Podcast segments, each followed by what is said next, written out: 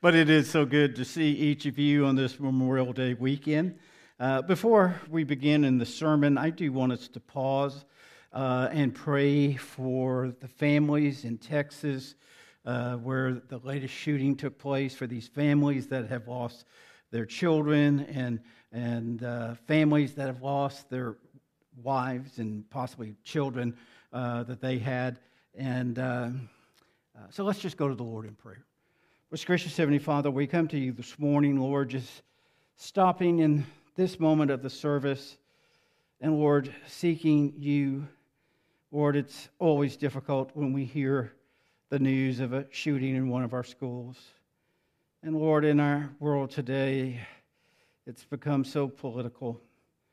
But, Lord, I just come to you because there are people in need today, people that are hurting, people that don't know what to do, people just, their lives have been shattered.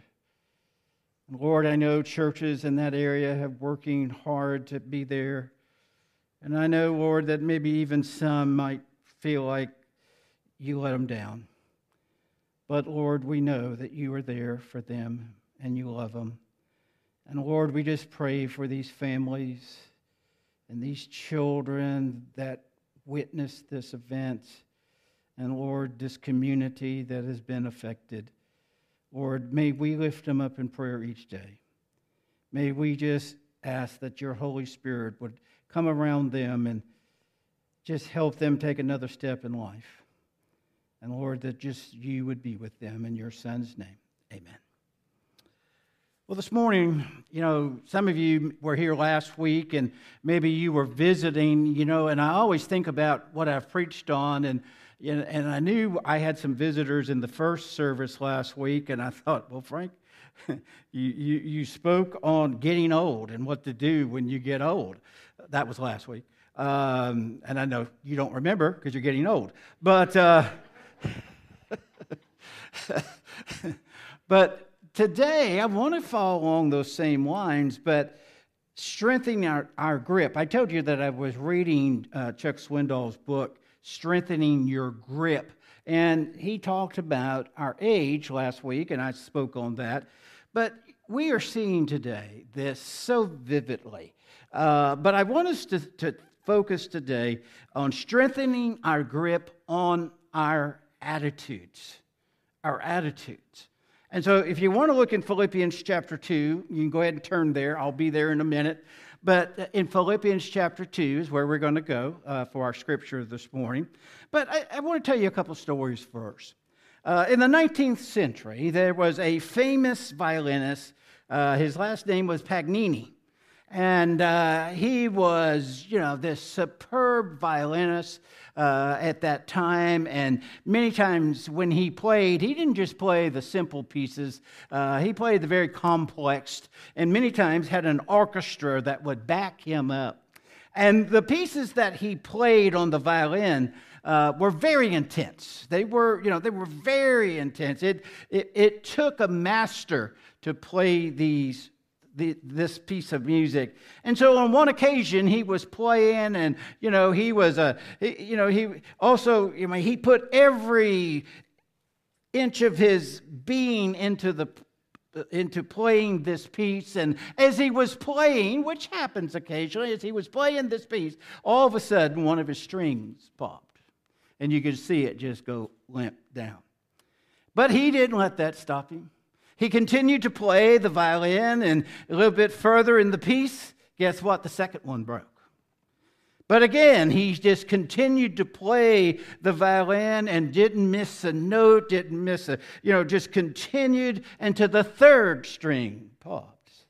And so now, if you're unaware, violin has four strings, and so there he was with the, only one string left, and still had part of the piece of music he was playing. And so he continued. He didn't miss a note. He continued and played. And when he got done, the crowd just came to their feet and were going, bravo, bravo, bravo. And, and, and he raised up his violin with three strings hanging down and only one intact. And the conductor, conductor, con, the guy that leads music, the conductor uh, said, Paganini, the one-string violin.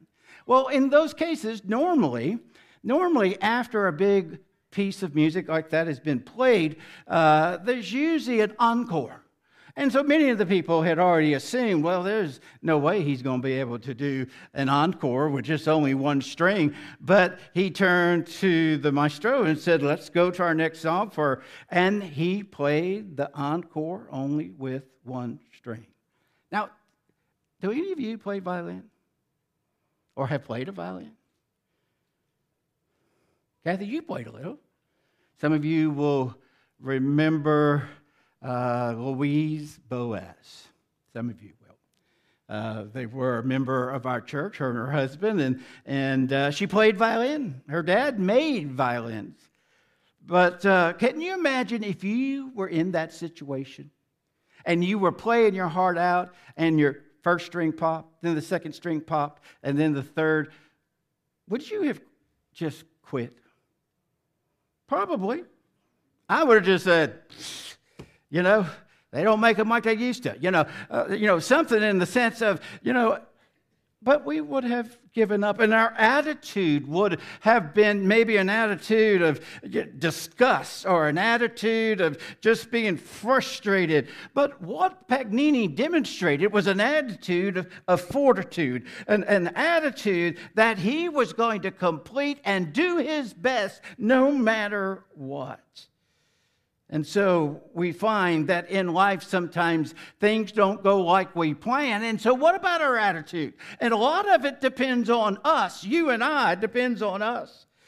Years ago, Doctor Viktor Frankl was uh, a Jew that was uh, uh, put... Uh, was a prisoner during the Holocaust, and many times they would take him out of his cell and bring him into the Gestapo area, and, and he would be grilled and, and, and be beaten and, and threatened, and, and, and things, lies about him would be told, and it, you know, it just got to him, but he stood the test of time in the sense that he heard all these things, he knew they were not true.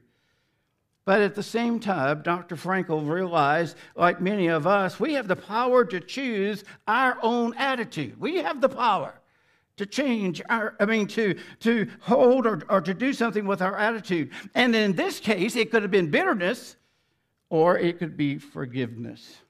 And I know you're thinking, well, how can you forgive people like that back then? And we and we face the same thing today. We see the hatred. We see the determination to just to paralyze people with self-pity. You know, we, we see these things, but, you know, we have a choice. We have a choice to either look at and, and allow that bitterness to come into our lives or seek forgiveness for others. Also, sometimes, why do we do some of the things we do? You know, we have in the years past have read stories of football players.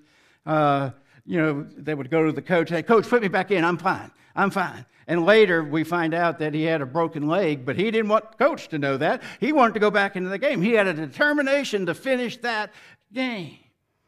What about us? Our attitudes, are they important? Or have you ever had, let me just put it in the simple, the simple Greek. Does your attitude stink sometimes? I think we all can experience that or have those moments, but we need to see that our attitudes, you know what? It's your choice. It's your choice and what you're going to do with it. And, you know, sometimes, have you seen people with their attitude, you know, in the sense, now, Miss Kathy could tell you, and I'm going to confess, if you want to see my attitude change, put me in the drive-through lane at McDonald's. I just, I'm just being honest. She said, Frank, because when I pull up and they don't say, hello, I... Hello. I start saying hello.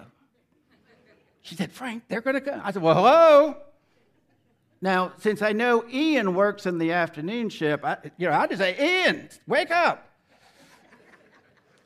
Now, my attitude, you know, I control it. You control your attitude. And, you know, sometimes it doesn't take much. Now, years ago, now Baptist are not always very smart, but years ago there were churches that would put the clock up here. You know, that's why it's back there. But uh, could you imagine the clock up there? Every tick, you would be doing what? There you went, another minute. There you go. It'd be like every tick of that clock, you would be on a slow boil, you know. You know, or what about the weather? How many of you, including me, have complained about the weather this week? It's too hot. It's only May. And so we've complained about the weather, you know, uh, or watching some baseball last night. And who lost and who won? Or what about when you're at the airport or you're driving to the airport and you get a notification your flight has been canceled? Does that change your attitude? Or you're in traffic and someone cuts you off. Or on a serious note, maybe the doctor gives you the results of a biopsy. Or you go to your favorite grocery store and you buy your goods and you check out and you just shake your head of how much it cost. Or if you filled up your vehicle lately and what used to cost thirty dollars or fifty dollars is now eighty dollars and one hundred dollars, does that change your attitude? Sure does. You know, our attitude, it changes. Sometimes I could even say our attitude changes when the wind blows. It, it changes if it rains or if it doesn't rain. You know, we need to see how our attitude is affected. Years ago, years ago in the Vietnam War, there was a young Marine soldier, twenty-five years of age. He was in the P O W camp. First two years, he did great because the, his captives had told him that if he did everything right, they would let him go. And he believed that for two years. When he was in his fourth year, he finally realized that he had been lied to. And immediately, his behavior, his attitude changed. His attitude went from one where he was doing everything he was told to now he would just lay in his bed and do nothing. And three weeks later, he was dead because he gave up hope. You know, a lot of us, sometimes our attitude changes from time to time. But I want us to look at the scripture this morning and look at Philippians chapter two with me and the value of our, the value of our attitude. Look at Philippians chapter two. Says, if then there is any encouragement in Christ, if any cons- cons- consolation, any consolation of love, if any fellowship with the Spirit, if any affection and mercy, make my joy complete by thinking the same way, having the same love, united in spirit and intent on one purpose.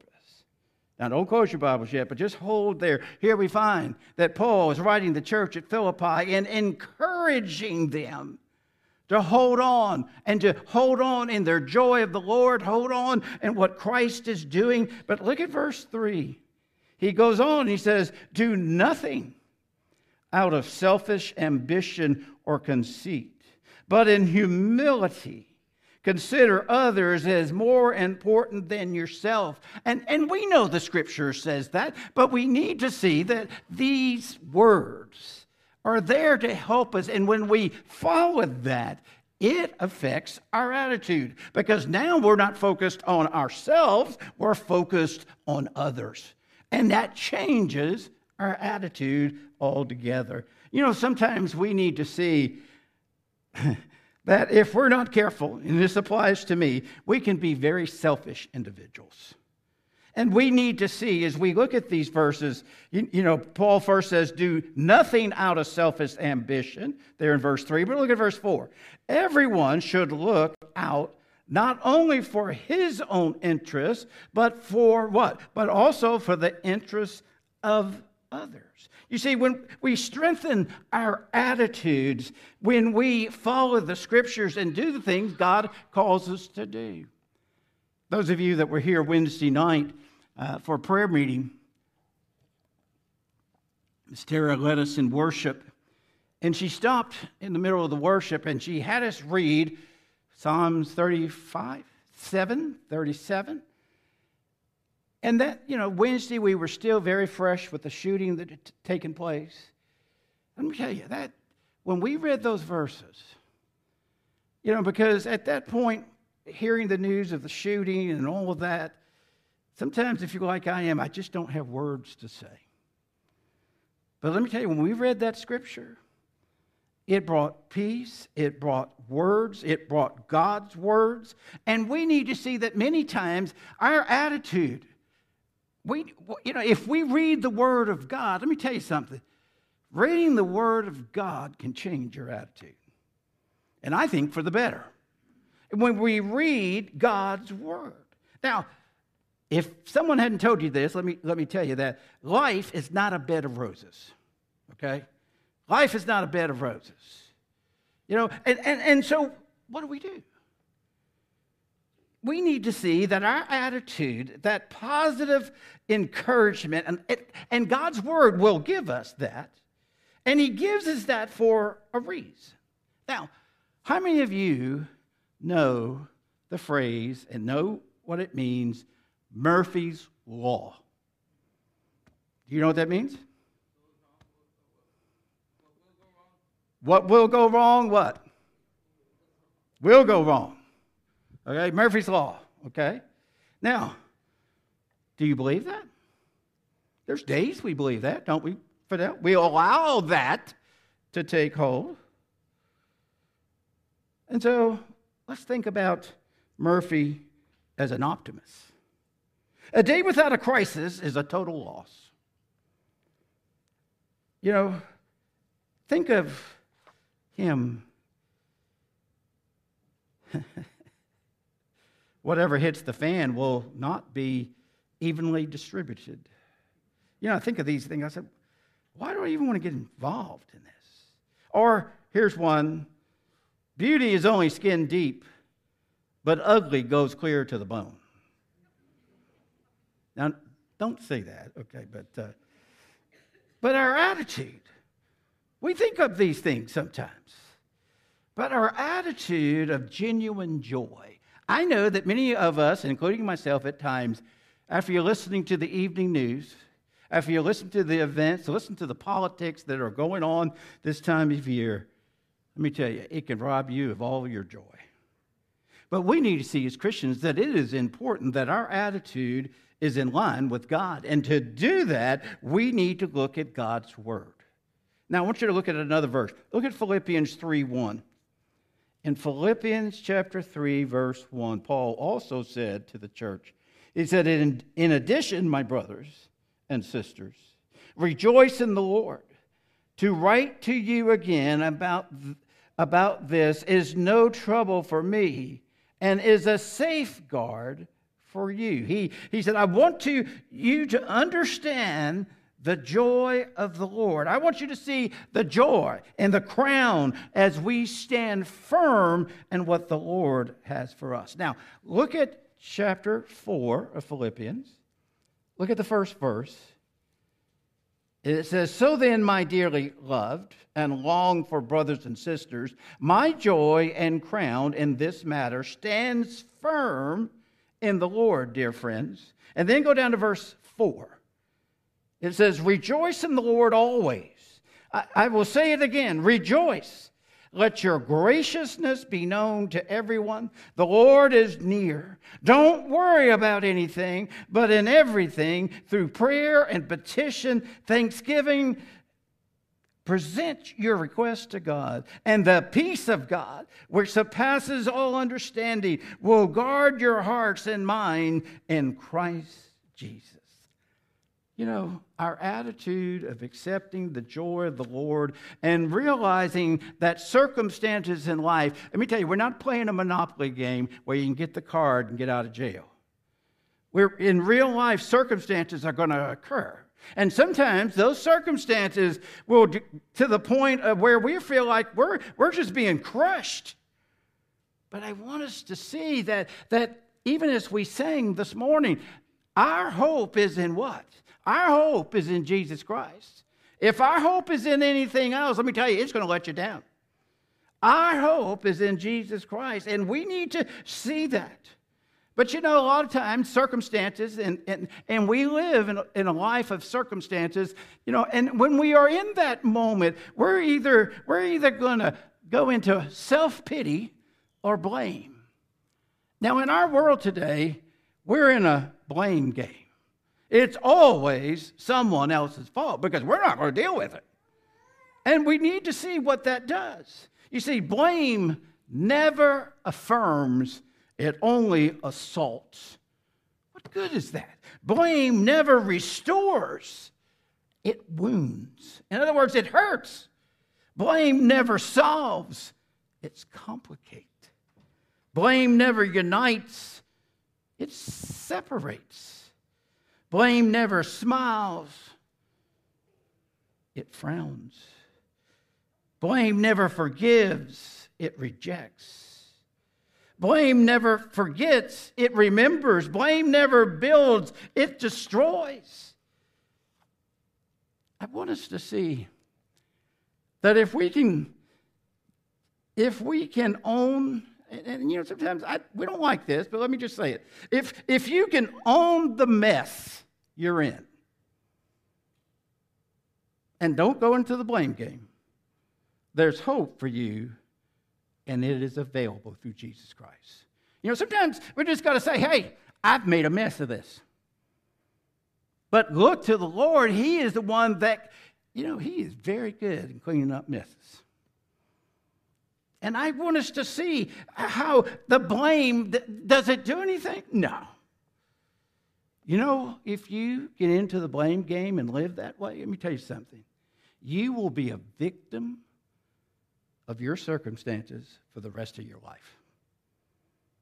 You don't want to think that, but if we are in that blame game, we're going to be a victim for our circumstances for the rest of our life. Or if we're not careful, we get into self-pity. You know, and I, now, I, I know there's, there's sometimes people get down, and, you know, and I'm not just saying, you know, just to smack them, which sometimes you feel like it, but you, you know, we shouldn't. But at the same time, think of self-pity. You know why Satan loves self-pity? Satan loves to inflict that upon us because he is robbing us of the joy that we can have in Jesus Christ. We need to see how he is there for us. I want you to look chapter four again of Philippians, and I think it's verse twenty. Nope, not that. Let me see. Oh, remember, remember the story of the Philippian jailer, Paul and Silas in jail, Acts chapter sixteen? And, and in that story, we find, you know, they were singing, they were bound. The, the guard, you know, all he was concerned, man, I can't lose these guys, because if I lose these guys, it's my life. And we know a great earthquake came, and the, the, the cell was open, and, and you know, the, the guard was a, automatically getting ready to kill himself because he there was no hope, because he knew if his prisoners got out, his life was over. And Paul and Silas screamed in, "We're still here. No one has escaped." His attitude was, man, I'm done for. But you know, in life, as you can tell, I like food, and I eat too much. But even with our attitudes, we need food, spiritual food, for our attitude.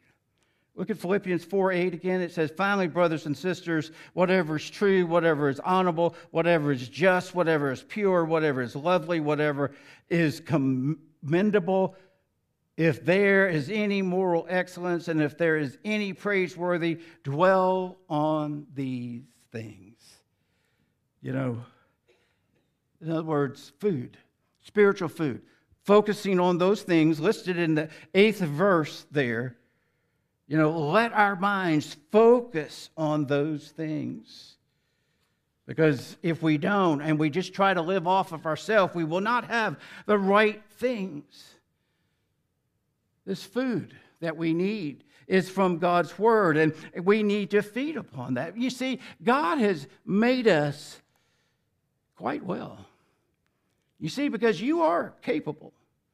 You are intelligent. You are qualified. But probably you're allowing your attitude to take a toll on you. Now, don't testify to this, or I don't want anybody to testify. Do you know people that are negative twenty-four hours a day? Like I said, don't, don't mention no names. All right? Most of us have encountered people like that. They're just negative. That's their life. They have chosen an attitude of just being negative all the time. Now, let's face it. Do you want to be around a person like that? You don't. You don't. And when the phone rings and you see, you go, oh. Let's be honest. Because that doesn't attract people. You see, we need to, to realize that we have a responsibility as a child of God to take charge of our minds and emotions each day. We need to take charge that, look, I don't need to go down that rabbit trail because I'm going to get lost and I'm going to be mad and I'm going to be upset and I don't need to do that. We need to feast on the wonderful riches of God's word. We need to refuse that, nope, not today, devil. I'm not going to grumble or criticize. And the devil said, oh, I bet you I can't get you to do it. But, you know, we need to say, no, in the name of the Lord, that's not going to happen. You see, he loves it when we become petty and bitter. And he wants us to drag down as many people as possible. But, you know, isn't it amazing? In our world today, if you want to read the Bible, if you have a cell phone, you can read the Bible, right? You can pull it up on an app. You can pull it up in different languages, different translations. I mean, if you've got a phone, you can, you can get the Bible.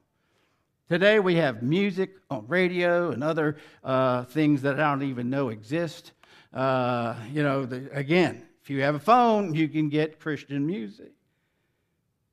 Guys, we need to feed on the Word of God, amen? Now, there's an old song that some of you will recognize. It goes, when peace like a river attended my way, when sorrows like sea billows roll, whatever my lot thou hast taught me to say, it is well, it is well with my soul. Though Satan should buffet, though trials should come, let this blessed assurance control, that Christ has regarded my helpless estate and has shed his own blood for my soul. Now, like I said, some of you know that song. And I've heard people say, you know, this man, he hasn't experienced any loss. Why is he saying these things? Well, then they don't know this man. Because this man who wrote this song lost his family at sea. And he was saying, and the name of it is, it is well with my soul. Right, Scotty? How great thou art. Is that your favorite? Okay. That's another good one. That's another good one. But, you know, many of us, I know my wife and I, when we hear this song, these words are reminders. It's fuel to our hearts. It's, it, it gives us the energy, the attitude. It, it changes maybe some of the negative thoughts we have and bring them back around that God is there. In our world today, every day, it's challenging our attitude. But let's see as we read in Philippians that God is saying, I am here. Don't worry. I'm here. Put your hope in me. And I hope this morning that if you've never put your hope in Jesus Christ, that today you would. Let's pray together. Most gracious Heavenly Father, Lord, I thank you for this day, and I thank you for your word. And Lord, I pray that we would see the importance, Lord, the importance that we would always check our attitude. And yes, at times we need to change it and correct it. And Lord, may we look to you to fill it the way it should. Lord, guide us, Lord, so that we can strengthen our grip on our attitude. Lord, we thank you in your Son's name. Amen.